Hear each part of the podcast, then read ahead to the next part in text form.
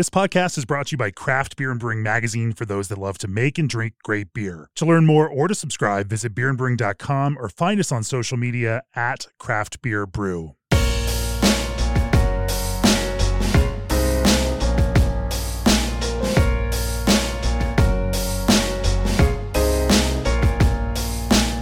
It's episode three hundred eight of the Craft Beer Brewing Podcast, and this is the second of our panel discussions recorded at the Brewers Retreat a few weeks ago at Russian River Brewing, and it's a concept and a conversation that is very much driven by the event location in Sonoma County, California. Uh, of course, for those who know, one of California's preeminent wine regions. Uh, the idea for the panel came alongside the idea to make a special collaboration beer for event attendees, uh, kind of like the collaboration we made for the last retreat in Maine, a, a blend of Perennial Maman and Weldworks Media Noche that we dubbed Mama Noche. With our location in wine country this year, a wine-beer hybrid collaboration, it just seemed like a beautiful way to reference both the location as well as the collaboration idea behind the event. So I pitched the idea to Vinnie and to Cory King of Side Project. We got moving on that project last September. Um, to again take advantage of our location, we invited Nick Gislason of Hanabi Lager Company to join for a day of brewing at the retreat, as well as for this panel discussion. And although Nick doesn't make wine beer hybrids, he does he knows a thing or two about wine from his work as a winemaker for one of the United States' most coveted wineries. And of course, through the course of this panel discussion, we tasted a few beers that you may be lucky enough to have in your own cellar, like uh, Side Project's Loam Vidal Blanc and Russian River's small batch Pomace beer. Uh, only those who were there and a few others will have the chance to try the collaboration beer due to the extremely small quantity produced. So you have to use your imaginations for that. But, uh, you know, as always, through the course of this conversation, we focus more on process and technique than, uh, than sheer tasting notes. So there is plenty to learn from this in-depth conversation about um, brewing beers that use wine grapes, those kinds of uh, intersections of fermentations and all of that. Um, before we jump into the conversation, for years, G and D Chillers has chilled the beers you love, partnering with three thousand plus breweries across the country. They're proud of the cool partnerships they've built, offering twenty-four seven service and support. G and D builds with non-proprietary parts, expert craftsmanship, and constant innovation. G and D's in-house engineering crew have been piping breweries, wineries, and distilleries for over thirty years. They offer free piping design and consultation with the sale of every chiller they build. Reach out for a quote today at G D chillers dot com or call to discuss your next project. Also, this episode is sponsored by B S G, exclusive distributors of Rahr Malting Company, producers of quality malt since eighteen forty-seven. Is your Pilsner looking flat, wishing you could show off a moose-like foam stand, or looking to boost mouthfeel in a hazy? Then look no further, because Rahr Dextrin Malt is here to improve your beer, bringing better body, improved haze formation, and stable foam. It's practically magic. Visit B S G craft brewing dot com to learn how. Also, thanks to B S G for sponsoring our Brewers Retreat, the source of this very conversation that we are about to share with you. Also, scheduling freight carriers should be the last thing on a brewer's mind, so why not trust the experts to handle freight for your ingredients? Old Orchard is partnered with a leading logistics firm in the craft beverage industry to transport your flavor craft concentrate blends. When you order two pails or more from Old Orchard, you qualify for freight quotes. To get started, head on over to old orchard dot com slash brewer. Now, on to our discussion on wine beer hybrids. So this morning, we're going to kick off with a conversation about uh, wine beer hybrids. Um, obviously, you know Vinnie and Cory. Nick is joining us, Nick Gislason from Hanabi Lager. He does not brew wine beer hybrids, but it does a little bit in the wine world. So uh, so we thought we'd have his perspective uh, in talking about wine, grapes, terroir, and some of those other things, and uh, that we couldn't miss a, the opportunity to get some of his perspective on this. Nick, why don't you kick things off and uh, you know give us a little bit of background on you and uh, you know your, your winemaking journey as well as your beer-making journey. Sounds good. Thank you, Jamie. So, so my journey into beer and wine. So I grew up in Northwest Washington. So a lot of breweries. Um, started to brew up in the town of Bellingham, Washington, at Boundary Bay Brewing Company, and worked up there for a few years, and then transitioned into wine um, because I grew up on a, I guess you say, a small family farm, and I was interested to have a hand in actually growing my raw materials and seeing it all the way from basically the field to the glass. And at the time, it seemed like wine would be an interesting way to get to do that, because it was relatively common, at least at that time, for winemakers to oversee both the farming and the winemaking. So made a transition into wine, uh, moved to California, and that was two thousand seven, and made wine here, made wine in New Zealand, came back, studied winemaking, and and that's been uh, most of what I've been doing since then. Um, I've been at a company called Screaming Eagle since two thousand ten, and um, coming from Harlan Estate before that and a few other places. But at Screaming Eagle, so the last fourteen years, I've been managing both the farming and then also the winemaking. And so we have fifty uh, little acres there, split up into about fifty different parcels. And so there's a variety of different soils, different uh, hydrology going on, subsurface, and, and we have a bunch of different clonal material as well, different budwood selection. And so we farm these fifty different parcels to try to optimize everything in terms of what budwood we put on what soil, what rootstocks, and then the farming practices. We try to hone in how we manage cover crop, um, how we manage soil, soil fertility, soil health, um, things like irrigation, and all these kinds of things are um, the farming knobs that we turn to try to queue up these fifty different parcels that bring unique things to the blend. So some parcels more for aromatics, others more for body and mouthfeel, and it's um, sort of my endless job to try to figure out what are the greatest strengths of these different uh, plots, and then how to bring them together to make, in our case, two different uh, red wine blends. So that's um, that's what I do. So and then, can... you, then you created a, a brewery on the side just because you didn't have enough going on. So there's a saying, uh, it takes a lot of beer to make a little bit of good wine, and so that's certainly true um, around here as it is anywhere. Um, or also like the one in Germany, in Mosel, they say the best part of the wine tasting is the beer afterwards. I always thought that was kind of neat. I've not heard that one. I'm going to start using that one. I like that one a lot. But how about the one that uh, Napa's for auto parts, Sonoma's for wine? Oh! Yeah. Little Napa-Sonoma rivalry here. Expect nothing less. Thank you, Vinny. Our uh, our friend Ron Capps races N H R A, and his sponsor is Napa. And we tell him every year, if you ever win at Sonoma Raceway at Sears Point, you got to say that on national television. That would be so rad. And the awesome thing is, is he is a, he's a huge beer drinker. So, oh, that's fun. Cool. So, I mean, let's, uh, the framework of this is, you know, since we're here in wine country in Sonoma and also have guests from Napa, more California wine, we're going to bring the, the two teams together here on this. Um, you know, maybe we kick off with, uh, you know, just a broad general question. Why?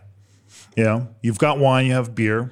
Vinnie, Cory, you know, as you decided to make beer, wine, hybrid, you know, that uh, bring these two things together, what's the motivation behind it? And, uh, you know, what opportunity did you see in flavor and experience, uh, you know, that uh, using wine grapes and beer afforded you? There you go. Yeah. yeah. Um, Cory King, Side Project. Thanks for having me. Um, so in front of you, actually, you have a beer from us called Loam. And, you know, if you will, the inspiration for me using wine grapes, Um, my first love was wine. Actually, my wife and I uh, met working fine dining. And I actually play, I applied to be assistant winemaker. Um, right out of college, I didn't get the job. But um, as I got into making funky and sour beer, much inspired by the beers of Vinny, honestly, um, you know, at the time, different fruits and the different ways we could use fruit in all these different sour beers to try to find balance and just to kind of find a new complexity or a new fermentation profile um, was was a lot of fun and awesome. Um, but it was always interesting to me that the wine grape wasn't used that often. You can name a million raspberry beers or blueberry beers, but I can't name very many raspberry wines or blueberry wines. It's like the fruit that's meant for fermentation is grapes. Um, and so being a wine lover, I quickly, you know, grasped onto that. We also f- are fortunate that we're, um, our brewery is, we're about forty-five minutes away from the Augusta A V A. I'm sure none of you have heard of it. It's a, a, a region, a wine region of Missouri. Um, The wines aren't very good, but um, um, they won't be listening to the Craft Beer and Brewing podcast. Um, but no, I mean, and, and they have. I will say, since we started buying grapes from from Augusta ten years ago, I mean, the, the there is a little bit more attention to the details there, and and and it is a lot of fun. And some of the whites I do enjoy, you know, while we're there. Um, it, it's not like I'd grab them and have at dinner. But um, we have some great friends out there. They obviously love what we, we're doing. We love what they're doing. And so be able to work with, you know, Missouri again, you know, and something close and getting grapes from these growers and these producers and seeing what the wine tastes like and then kind of seeing what our beer tastes like after the fact um, has been really great. And and and that was what drove me to those things where, where, you know, hey, this... I mean, at the end of the day, like we make funky beer in oak barrels and we have a feeling of more of a winery than a brewery. And I love wine and I want to use a local wine grape. And and we have used actually grapes from from California before as well for some of our blends. Um, but um, as we've gr- grown and moved forward, we are now focusing more on just the Missouri grown grapes. And this is a Vidal Blanc grape, which is a Sauvignon Blanc hybrid that can stand the weather. So if that makes sense on why we do that. Nick, have you ever heard of that variety? Vidal Blanc, oh yeah. Right. Yeah, you awesome. Learn about it in school. Yeah. You don't taste it out here very often. There you go. Oh, very cool. That's excellent. Vinny, what drove you uh, to start these? Yeah, for me, it starts with my childhood. I grew up in a, a wine-growing family in Southern California, uh, Temecula. It's a little wine region down there. My parents planted the very first commercial vineyard in Temecula in nineteen sixty-eight. So I kind of grew up in this whole thing making wine. And uh, it was Petite Sirah, which will have a thread into the beer that's, uh, that we have on the table here. And we'll talk about that in a minute. Um, so that was the beginning of it. And then when I started homebrewing, uh, I was actually making beer with Petite Sirah grapes, but not funky beer. I was just doing like uh, blonde ale and adding Petite Sirah to it and getting this like really heavy tannin structure. Um, when we started making funky beer, we didn't necessarily make, you know, great beers. Um, but Natalie and I did have this beautiful, like one hundred year old Muscat Canelli grapevine uh, behind our house when we lived in Geyserville, which is one of the northern towns of Sonoma County.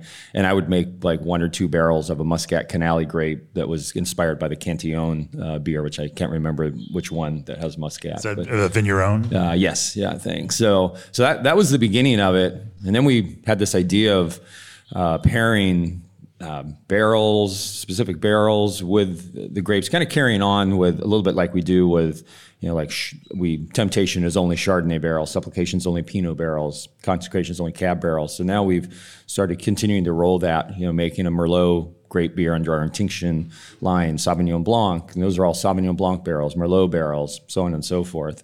And it was just very natural. We're in the middle of wine country here. We have access to absolutely, you know, some of the best grapes um, in the world in this area. And uh, it just was a really natural progression from my childhood to now. And I think one of the cool things is the you have to start thinking about the tannin structure. That's a whole nother component that you don't think about when you're making these wild beers. You know, normally you're thinking about, okay, bitterness and gravity and how much sugar you're going to have left for the Brett and the bacteria to work off of. But now you have this whole other layer of flavor. And I don't know what, Cory, maybe you, if you know, where your mind goes with that. But for me, that's one of the first things that I think about in making these funky grape beers. And then, you know, it's definitely something that a winemaker would be thinking about. Yeah, we should let's well. talk about yeah. tannins. And I think that's something we can tap into Nick's brain on too. How do you, how do you all think about tannins as a, a flavor and texture component in uh in yeah well, it might be interesting so you know to understand with at least the raw material itself with grapes. There's so many things that affect that, right? Everything from certainly variety. So in general with wine grapes you have white and red, um, broadly speaking, but then you get into, and both have tannin, by the way, lots, um, depending on the variety.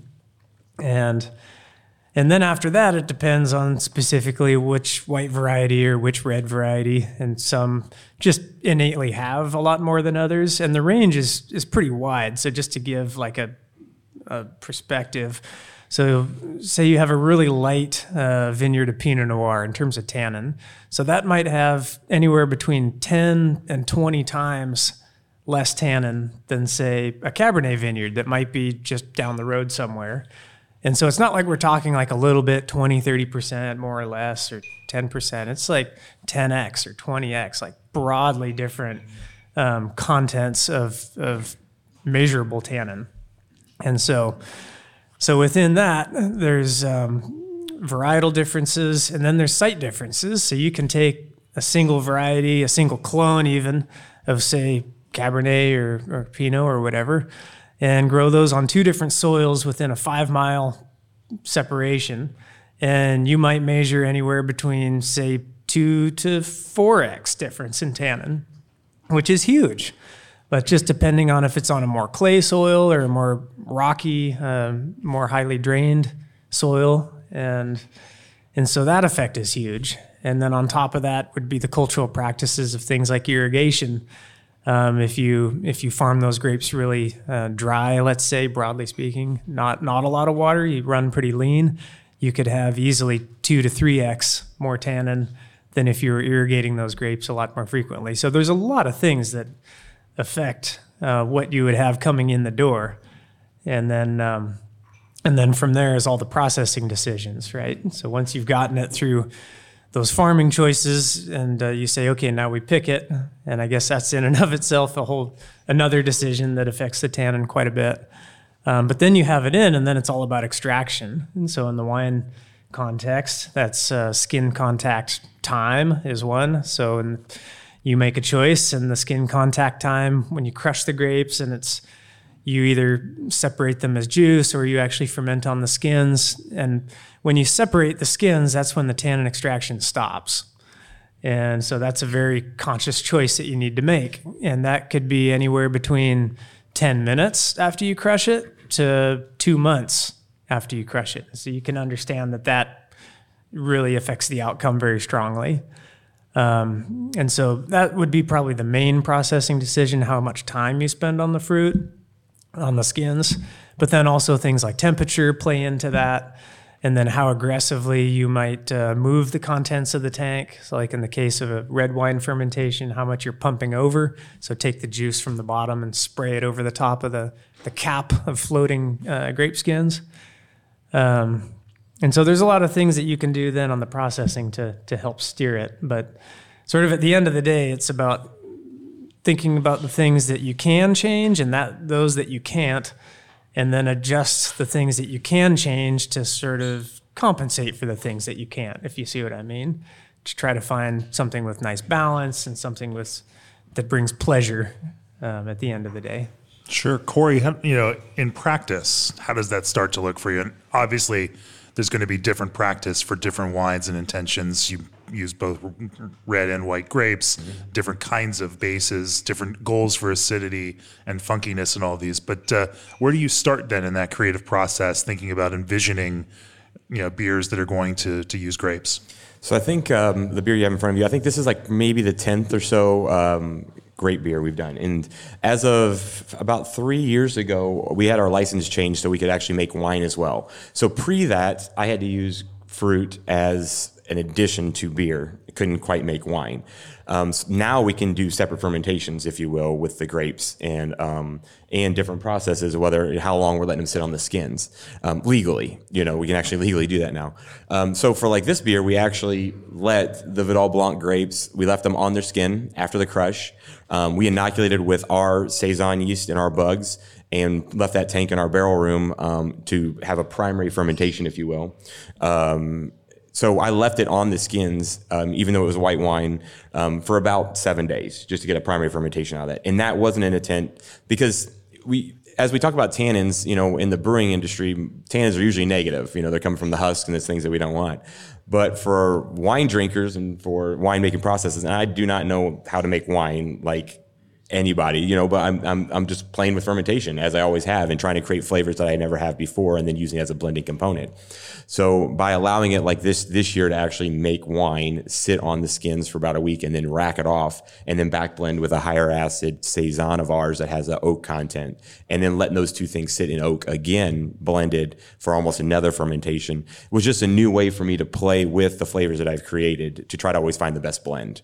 Um, and that's, well, these are the model of our whole brewery is always finding blends. And I'm not putting all of my, this wine, you know, this beer fermented on the skins is going to be perfect. You know, so I'm always pulling out, trying to create flavors that we can then thus use for blends. And so I really like the the the softness that this beer still has, um, even fermented on skins. Um, and then actually after we racked off the skins, we use those skins as a pumice beer, as a secondary, like almost orange wine process for a two percent table saison.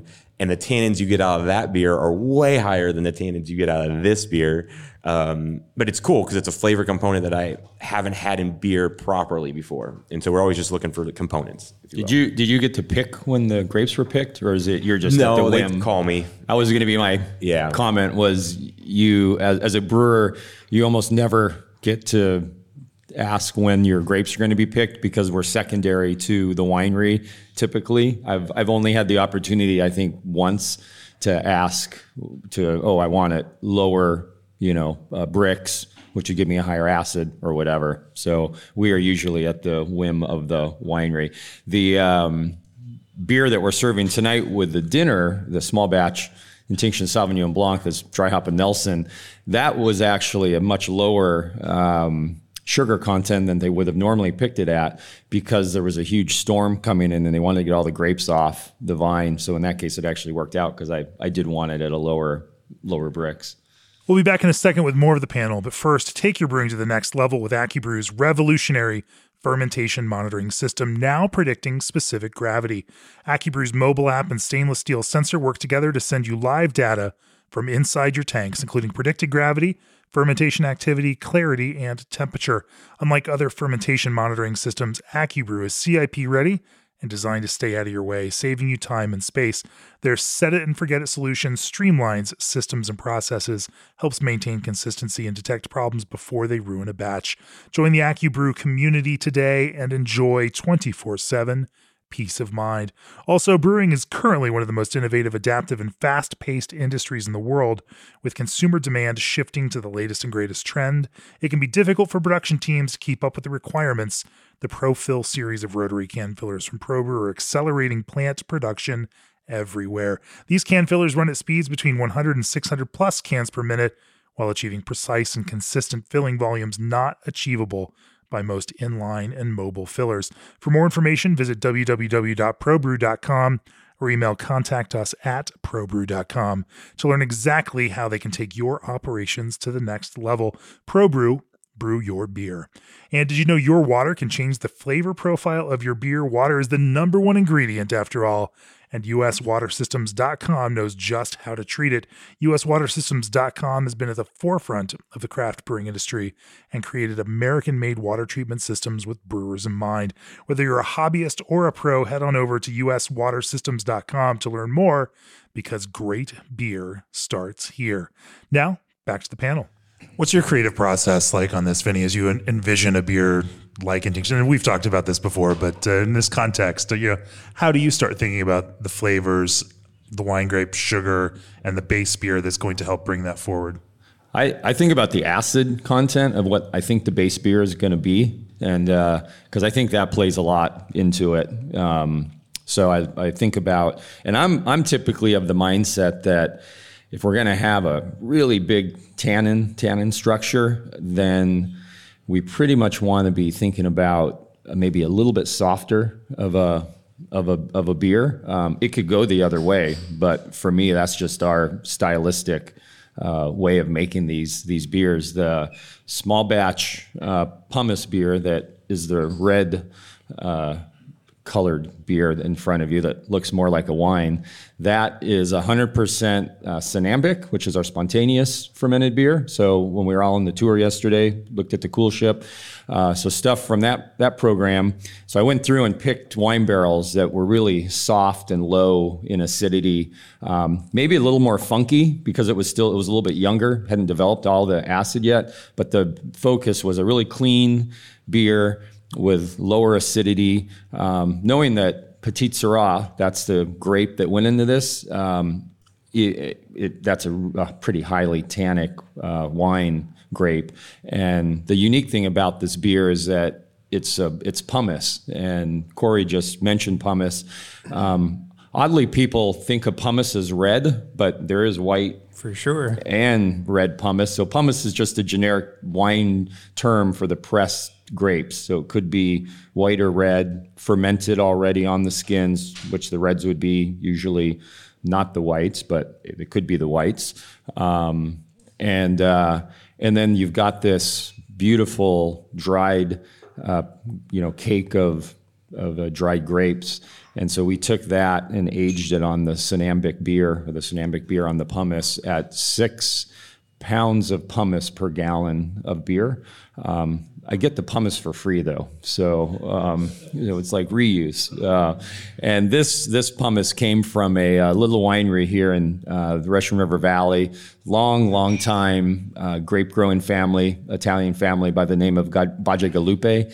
And uh, I don't know if you're familiar. Mm, I am. It, yeah. And uh, really amazing uh, family, uh, multi-generation grape growing family that makes Petite Sirah, and even easier is it's made at the custom crush facility right behind here. So we just drive our forklift and yeah. grab the bins. It makes it so easy. We can also get any grapes processed at at uh, uh, Grand Cru. Um, we're lucky. We you know we have Dumal right behind us. It makes beautiful wines. We can get barrels and whatnot from. But but this this beer, the whole idea on the pumice beer was to really blur the lines between what wine and beer could be, which kind of goes back to that the question. And in this case, I think it's different for every beer. And this one, it was truly, let's see where we can make a beer, uh, purposefully not carbonate it. And so it has the very much of a wine quality to it. It's certainly, you know, not going to pass as a Petite Sirah or even a Cabernet now, but it still has a pretty strong uh, tannin structure and mouthfeel, because Petite Sirah in and of itself is such a big uh, grape and a big wine. Let's talk about some of those methods. You know, you mentioned pumice. Cory mentions, you know, fermenting out, uh, you know, you know, wine separately and then blending back with beer. Um, you know, contact time. What what methods do you find, and how do those change? Those methods for adding grapes in the beer change depending on uh, you know whatever those factors are, white versus red. Um, you know, acidity goals, you know, tannin structure and whatnot. What do you find, or what do you now do you tend to lean towards in terms of methods for pulling these things together? I have, I have one thing that came to mind that I would like to get mm. Nick's comment on. Um, when we make, when we're making these pumice beers, and uh, I know Matt, his team, they made them at Firestone as well. And I, I know of a lot of breweries that have. Um, one of the things you have to think about, and I didn't think about it, and I, sh- I should have, coming from a winemaking background, but is how um, tight the winery presses the mm. grapes. Because um, we've we've done multiple pumice beers with, let's say, Petite Sirah from one winery and Cabernet Sauvignon from another, put the same amount of beer on the same amount of pumice, at six pounds per gallon, and on the back end got like twenty-five percent less out because one of the grapes were pressed more, and it really just almost absorbed some mm. of the, I don't know if you've experienced that. I, we, we, our pumice we use just, not, it's just the grapes have been broken up and we've fermented on the skins and then we reuse the skins ourselves. So I've never just bought pumice in and had pre- pressed pumice. How does the winery think about how they press their, yeah. how tight you press? I mean, I know you have first runnings. Right. Yeah. It depends a lot. So what your intentions are with that press wine. So in the winemaking process, you have what's called the free run. So in the case of a red fermentation, um, you're tasting that ferment every day and it's on skins. So skins are floating on top of the wine, which is at the bottom of the fermenter. You're pumping that wine over the top. Like think of the old percolator coffee makers where the water comes up the middle and then sprinkles down through the coffee grinds. So you're more or less doing that at tank scale with um, grapes to make red wine, and you're tasting every day or maybe multiple times every day, because each time you do that pump over process, you're pulling out more color, more tannin, um, to some extent more like bodybuilding polysaccharides, things that bring uh, like uh, roundness and and texture in the mid palate. That's all Um, coming out every time you do a pump over. And then it's about trying to find that time to press where those things are in harmony. And if you go too far, you might end up with a wine that's too tannic, for instance, or maybe actually too sweet, too round, um, to to tip the wine out of a, a nice balance point. So you find that moment and say, okay, now we press, and and then so you drain off the free run and then shovel out all that pumice and press it. And so it depends a lot on how long is has that fermentation been on skins already. Has it been a week? Has it been two months?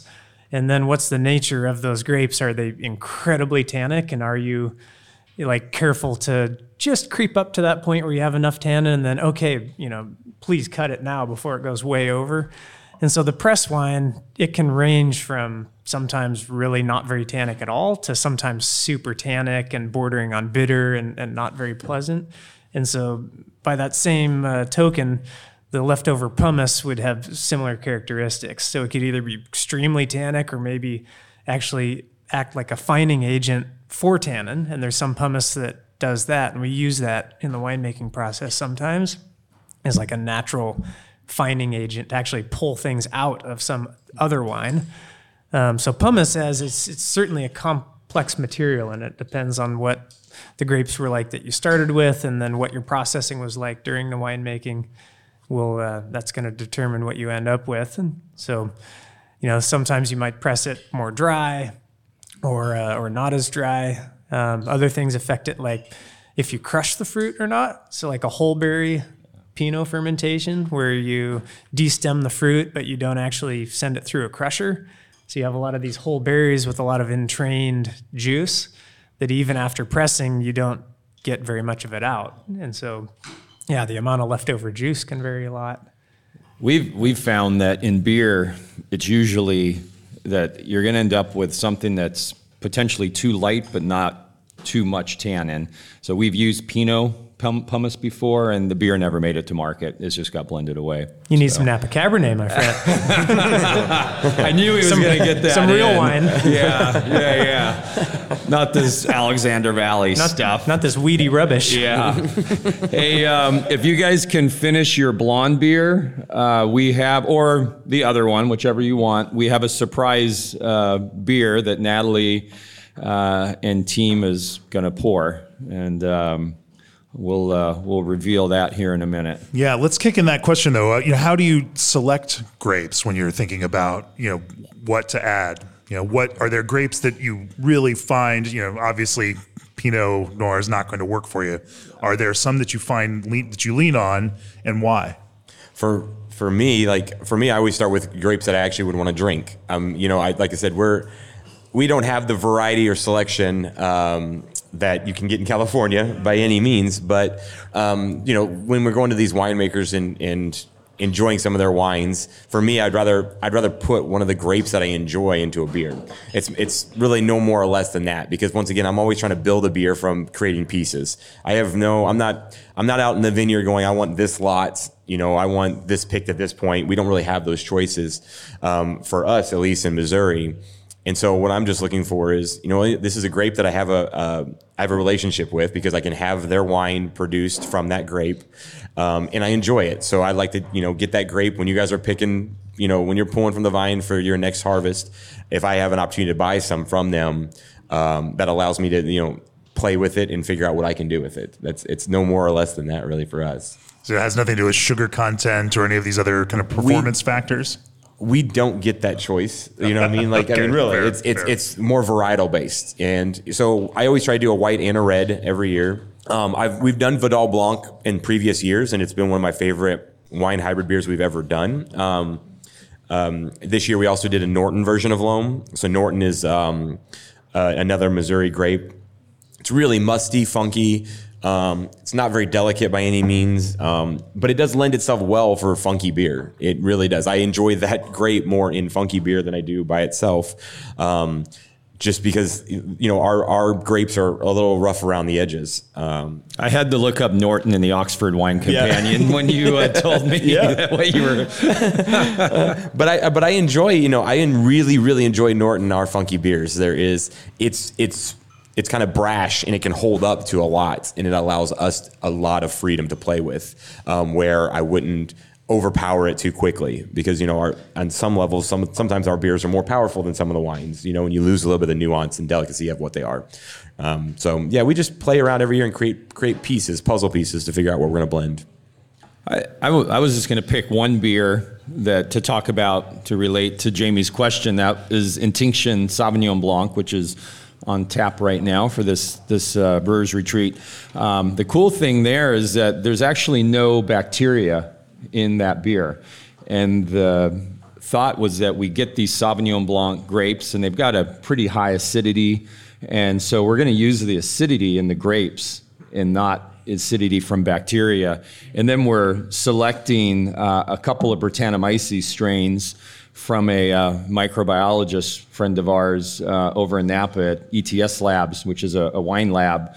Um, but they have this amazing array of Brett. Most of it's horrible strains of Brett, but there's a few that are high in four-ethylguaiacol. And when we're looking at Brett, we're looking at four-ethylguaiacol and four-ethylphenol, and we want the high four-ethylguaiacol. It gives you more spicy and um, jasmine notes and whatnot. So we're using multiple strains of Brett, really soft strains of Brett, Sauvignon Blanc, high acidity. So in that case, like that's the one I that's my go-to grape beer year after year. So um, yeah. More from the panel in a minute, but first, hear that. That's the sound of your beer out in the world. Hanging out at parties, going on adventures, meeting new people. It's carbonated to perfection and the can art looks slick. Twin Monkeys Beverage Systems knows how to capture quality in a can. Their custom-built canning lines combine high quality with affordability so that people can get a taste of your tap room from any room. Visit twin monkeys dot net today and learn just how easy it is to get your craft into cans. Also discover a whole soft lager range by Fermentis, covering traditional to modern style lagers. Soft Lager S one eighty-nine for elegant lagers with floral notes, Soft Lager S twenty-three for fruity and hoppy ones, and Soft Lager W thirty-four seventy for your neutral beers.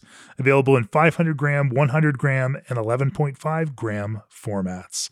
And A B S Commercial has been a full-service brewery outfitter for over ten years. They're proud to offer brewhouses, tanks, keg washers, and small parts to brewers across the country, as well as equipment for distilling, cider making, wine making, and more. They know the ins and outs of the brewing and installation process and can design the perfect setup for you, whether you're just starting out or looking to expand. Contact them today at sales at abs dash commercial dot com to discuss your customized brewery needs. A B S Commercial, we are brewers. Now, back to the panel.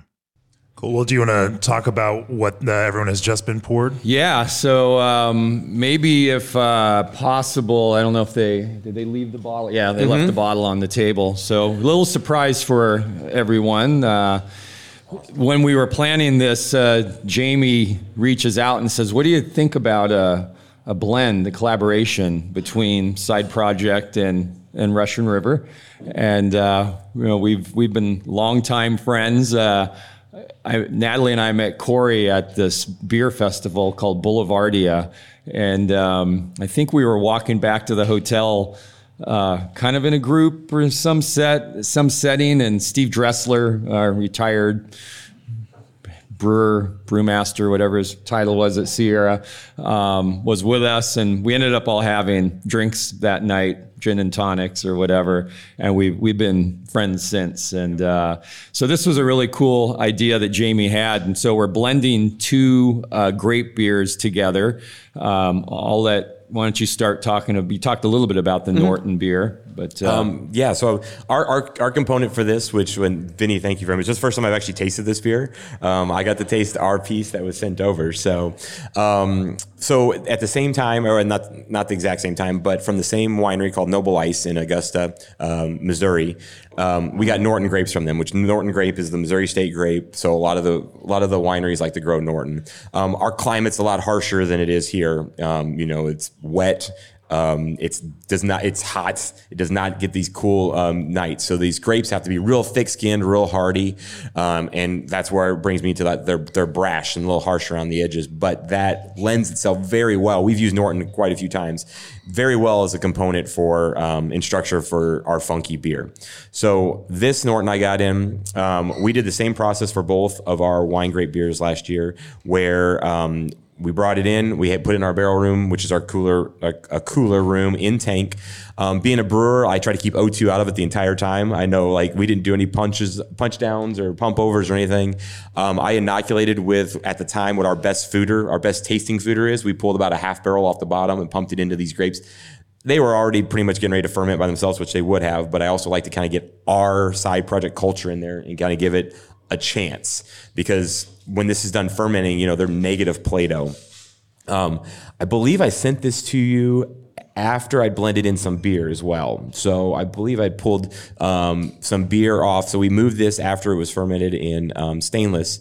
We moved it to oak. And so we moved to one of our oak fooders and back blended with Saison for a preliminary blend, and then let that kind of, uh, that harmony defined itself. Also let it ferment pretty much again, because the bugs in the wine usually are so aggressive, they take all of our saisons down, our saisons down to even below zero. So we almost have to let them ferment a whole nother time um, once we move them together and let it rest. And when that happened, I pulled off some of the still beer, if you will, and this had been moved from the skins by then to send out to Vinnie.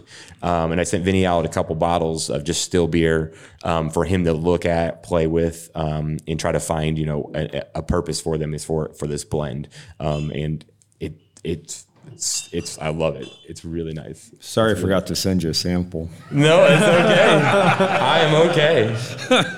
The element of surprise. It is. So the uh, beer that we contributed to this was uh, Tinction Syrah. It's actually a, a, a batch that we've uh, never uh, released before. I just have it in now in kegs. Um, it was poured once. Uh, I believe at uh, Garrison, our, our head brewer, who was our, our helper yesterday, uh, poured it at the Weldworks Festival last year, if I remember correctly. Um, but we've just kind of been hanging on to it and waiting for a reason and a purpose and a time to use it, and this was it. So the Syrah grapes came from our neighbors at Dumal. Um, I went over and uh, picked up the grapes. Uh, this was a pretty small amount, so we have a small crusher destemmer. I, I managed that myself. Uh, we used uh, some fooder beer, uh, which we call, it's an orphan beer as we call it. It's just basically a blonde base, five, five and a half percent alcohol beer that doesn't really have a home. Um, but oftentimes we use it for fruit beers. So we added fruit at about three pounds per gallon of of, um, of beer, and um, and then let it sit for probably six to eight weeks. So a decent amount of time, longer than most wineries would let their grapes uh, sit, you know, through a fermentation with skin contact, and then eventually, you know, racked it off, separated it, uh, gave it some time to settle, and then We, we've just been kind of hanging on to it. It's, the beer was a couple years old already, so it's got some good age on it. Um, when Cory sent me the beer, uh, his beer, I did a bunch of different lab bench top trial blends. And uh, in the end, the fifty-fifty worked out good. It you know, wasn't that I wanted to be Switzerland or anything. I, would, be, I wouldn't have minded one bit. I wouldn't have minded one bit. But uh, but no, it just it just happened to be what worked best, was just an even split blend. And um and and kind of in true collaboration form, it wasn't just Cory and I. The label is was done by Jamie. So uh, Craft Beer and Brewing had a had a hand in this as well. So um, the other cool part is we did bottle enough to give all of the attendees two bottles to take home. So um, I I hope none of you are carry on only. So so tonight tonight we'll uh, put a table uh, to the right of the exit going out, and as you guys are leaving, uh, my, our warehouse team already has them in bags. Uh, you can just grab a, a two pack, and it'll be on the, the honor system to just just grab one, and uh, you guys you guys can enjoy it down the line. So thank you. Do we have any questions from anybody for the panel? What about T T B in relation to these blends? Oh, the fun part. You just not even mentioned. Yeah, the T T B is a is a big part of this, and um, pumice beer is a questionable, as just as an example. For grapes, you're fine, yeah. But you cannot uh, just say Sauvignon Blanc. You have to say Sauvignon Blanc grapes or Cabernet Sauvignon grapes, that sort of thing. Pumice is is a gray area that I'm actually working on right now to try to make it not gray. Um, we've had multiple conversations about this this week already, and I've had conversations recently with other brewers also. My thinking is is that um, when you make a spirits barrel-aged beer, even when you rinse the barrel, in fact, I was, Cory and I were talking the other two days ago, and he laughed when I told him the T T B's response that said, um, oh, well, you know, you got to rinse all that spirits out. And Cory laughed because he's like, even when you rinse, it's in, it's impregnated in the wood. It's in the wood. So um, nobody is... rinses their barrels. So, but that's the basis of it. Um, that yes, there is a T T B component. When it's just grapes, it's actually not a problem. It's just another fruit in that sense. So we've used, uh, natural lees um, that wasn't fermented yet from a local uh, winery from Flowers, a pretty high-end Pinot Noir producer that made this really beautiful uh, mixed fermentation Saison type beer. So that's just another angle of using a local wine product that's not necessarily grapes uh, directly. It's more of an indirect use of it.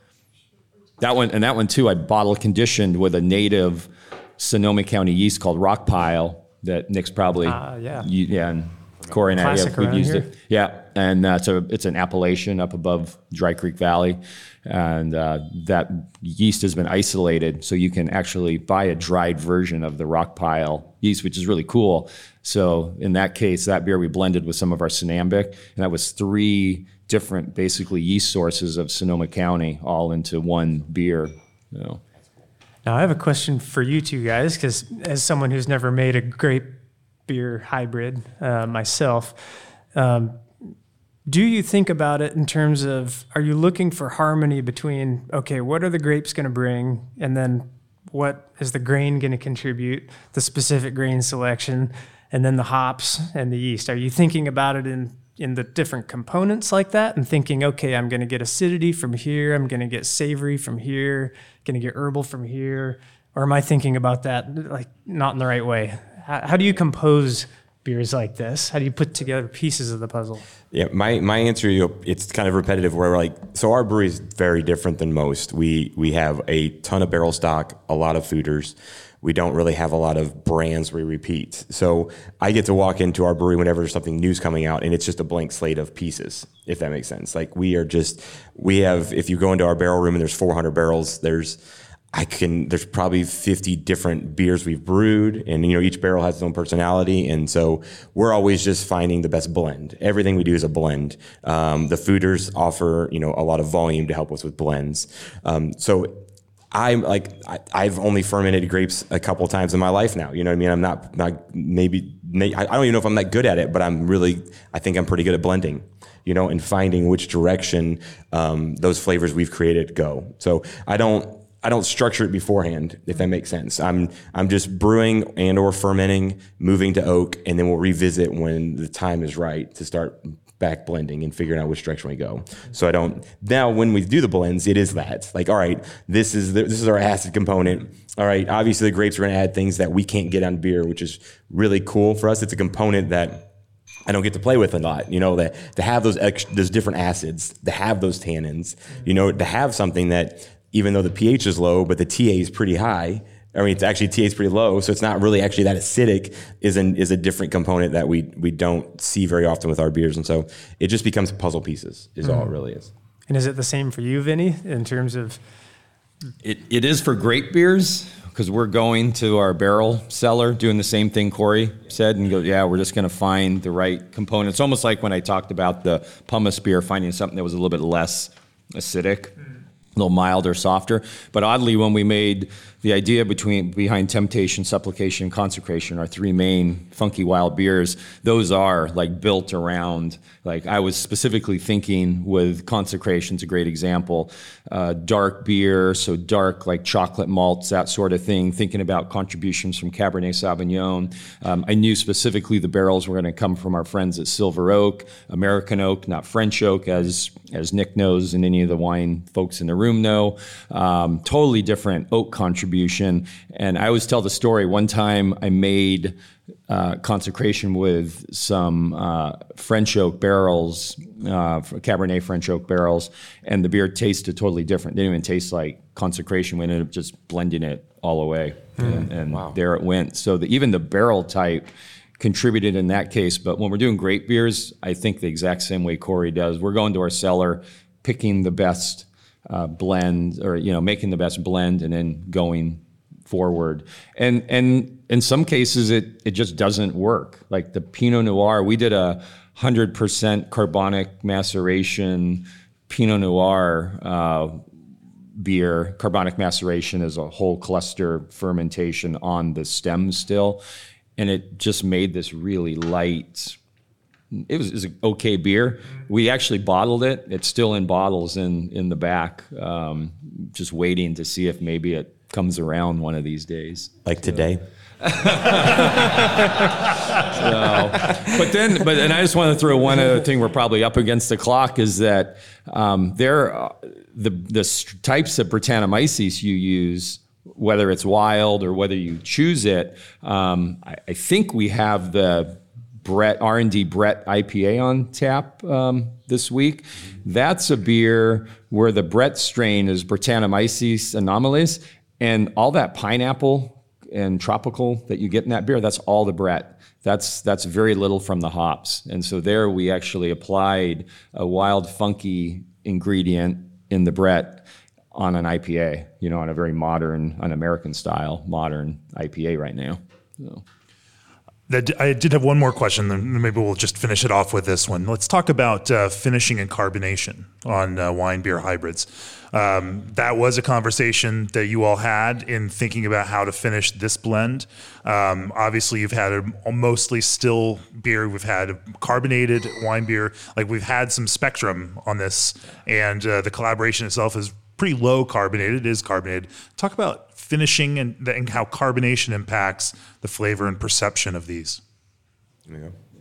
The, for the for the whites, I mean, we always carbonate our whites pretty high. Um, it goes hand in hand with the sparkling white wines. Um, we've we've always gone that way with the whites. And the reds have been a discussion, and that's something we've played with over the years. Um, I actually early on bottled one pretty much still. We try to get just a tiny touch of carbonation or just to protect the beer part of it. You know, I mean, O two still scares the crap out of me, and you know, we don't have stabilizers in our beers um, that a lot of wineries can put in their wine to help stabilize. So um, we barely carb some reds. Now earlier on, you know, years ago, um, we've played around with still beer for a, a long time, but when those bottles left our facility and would get out in the public, we would get people email back say, well, this bottle's flat. And like, well, we, you know, we, there's, and, and that's okay, you know, because there's a perception too of beer, and, and we're in a crossing over and, and doing a lot of different things here. And so I, I got that. Now we've also done some that were carbonated, more, more highly carbonated. I didn't prefer them as much for our red grapes just because they, sometimes they, they just lost, they became like almost like this sparkling Lambrusco like, and I was like, there's just there's nothing about it that I, it missed some pieces by carbonating that high. So um, the, I, I definitely, I definitely look at the structure of the beer on a case by case basis, but overall as a generalization, more of our reds I like very low carb. Or um, we did do one this year that turned out really well with the Loam uh, Norton version where we blended a bunch of Saison into it, and it became more of a Saison with Norton grapes as opposed to a wine beer hybrid. And when it was a Saison with Norton grapes, we can carb that higher, and it doesn't have the structure that a wine beer hybrid does. It has more of a beer structure to it. Um, so I do watch as a as a crossing over point for for those. Yeah, we're the exact same thing. Blonde beers, higher carbonated, sparkling wine, champagne-like. Uh, red grape beers lower. What I would like to explore moving forward is maybe a grape hybrid, like more in the rosé uh, lane. That's like a summer that's spritzy and has that really fresh, vibrant, um, you know, almost thirst-quenching kind of quality to it, with just little tannin structure, light acidity, and then and some carbonation. So that's that's kind of somewhere somewhere I want to go in the future. Cool. Well, um, thank you all. Vinnie, Nick, Jamie. Cory, cheers. cheers. Appreciate your thoughts cheers. on wine beer hybrids. cheers. Thanks for listening in on this panel on brewing wine beer hybrids. We have one more Brewers Retreat panel on West Coast I P A featuring Matt Brindleton, Ben Edmonds, and Sean Lawson coming up next week. But in the meantime, G and D Chillers has set the standard on quality, service, and reliability with twenty-four seven service and support. R A R Dextrin Malt is here to improve your beer with better body, improved taste formation, and stable foam. Try Old Orchard's flavored craft juice concentrate blends in your next craft beverage. The AccuBrew system is designed to give you unprecedented insight into the fermentation process. ProBrew's rotary can fillers achieve precise and consistent filling volumes. U S Water Systems dot com builds American-made water treatment systems with brewers in mind. Twin Monkeys offers customizable packaging solutions for every craft. The soft lager range from Fermentis covers all your lager needs, and A B S Commercial is your full-service brewery outfitter. Of course, uh, if you've enjoyed this episode and any others, please subscribe. You know, it is it's your subscriptions that help make it possible for us to bring you this podcast every week, and we sure would appreciate your support. Um, like I said last episode, we have no immediate plans for another Brewers Retreat, but if you want to be the first to know about future retreats, go to beer and brewing dot com, sign up for the email newsletter. It's free. We share great information out there uh, every week with everyone on that newsletter list, and it's the best place to stay in tune with what we have coming up. Um, we'll be back next week with another one. Cheers.